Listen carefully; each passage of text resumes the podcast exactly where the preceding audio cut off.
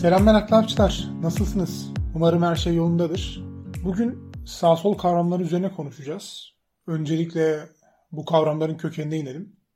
1789 Fransız ihtilalinden önce toplanan ve sonrasında da varlığını devam ettiren bir kurucu meclis var. Fransızcasıyla Assemblée Législative. Umarım doğru telaffuz etmişimdir. Fransızca bir cümle biliyorum zaten. Je parle un peu. Bu mecliste, bu parlamentoda ki parlamentoda konuşmaktan parlare'den gelir. Az önce dedim ya je parle un peu le français. Ee, ironik değil mi? Yani bizde meclis oturmaktan geliyor. Onlar da konuşmaktan. Cerese meclis oturulan yer biliyorsunuz. Hatta cürus da oradan gelir. Padişahın tahta oturduğunda dağıttığı cürus bahşi var ya. Neyse.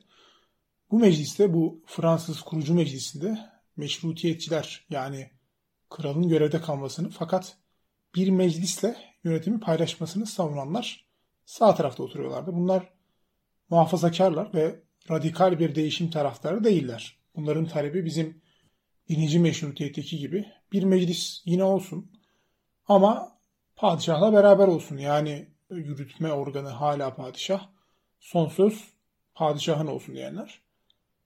Diğer tarafta ise sol kanatta ise Cumhuriyet taraftarı ihtilalciler var. Bunlar kralın tarihe karışmasını ve Cumhuriyet'in ilanını istiyorlar.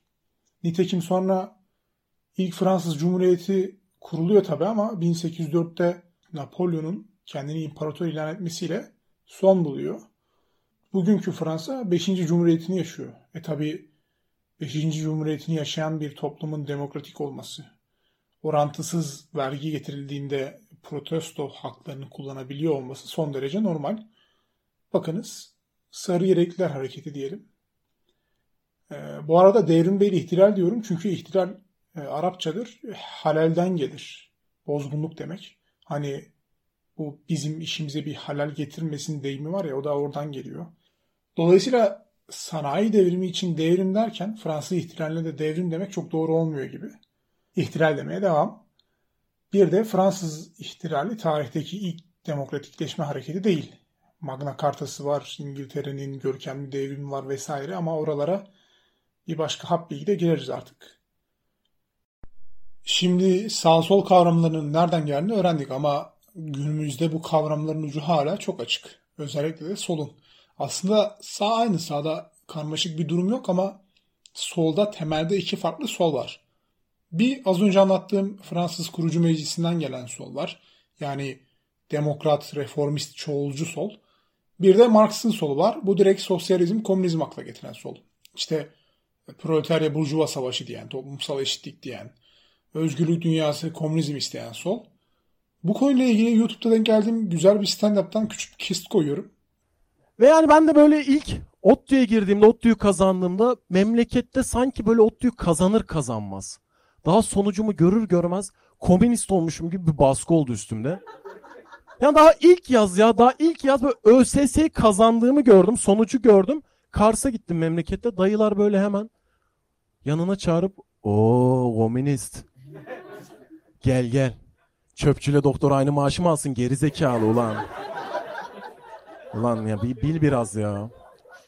O komünist gel gel. İki tarlam var birini sana mı vereyim beyinsiz ulan. Ulan. Ali Fuat Ergüner çok iyi değil mi ya? Umuyorum telif yemeyiz. Neyse biz devam edelim. Ee, bir de ilkine bu Fransız meclisinden gelen ilk sola Marksist olmayan sol diyenler var. Ama kronolojik olarak Marx ya da Marksizm sonra geldiği için bu bana biraz saçma geliyor. Neyse Türkiye'ye gelecek olursak Türkiye'de sağ denilince dindar, milliyetçi, muhafazakar insanlar geliyor akla. Ki bu Fransa kurucu meclisinde sağ cenahta oturanlarla aynı. Sol denince ise aslında ikisi de var. Yani iki sol da var. Yani hem Marx'ın solu var hem de demokrat sol var. 1950 sonrasında sağ sol çatışması hız kazandı. Bu kutuplaşma 60'lar boyunca büyüme sürecine girdi. 70-80 arası Türkiye bu iki ideolojinin savaşıyla maalesef birçok vatandaşın ölümüne şahit oldu. Kimse toplumda kutuplaşma olsun istemez ama şiddet olmayan, kutuplaşmadan ideoloji benimsemek de kötü değil bence. Yani Hatta bu kimi insanlar için iyi bile olabilir. Ben herhangi bir ideoloji benimsemiyorum ve eksikliğini de duymuyorum ama bunun eksikliğini hissedecek olanlar olabilir.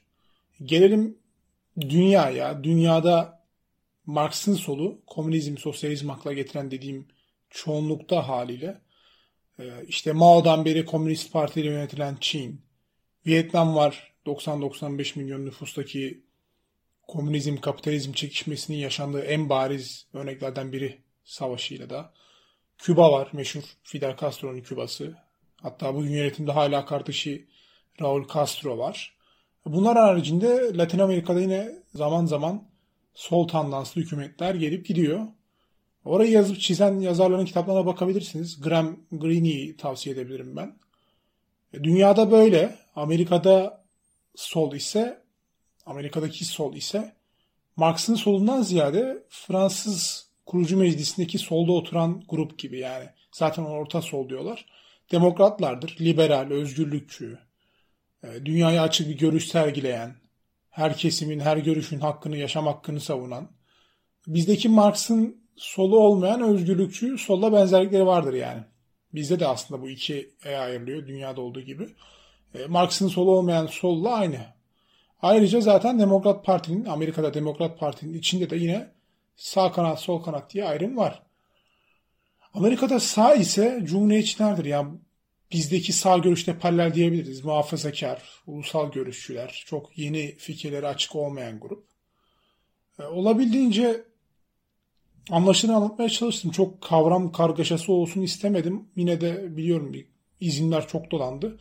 Ama zaten kapitalizm için olsun, liberalizm için olsun ya da e, diğer herhangi bir kavram için yeni hap bilgiler hazırlayabilirim.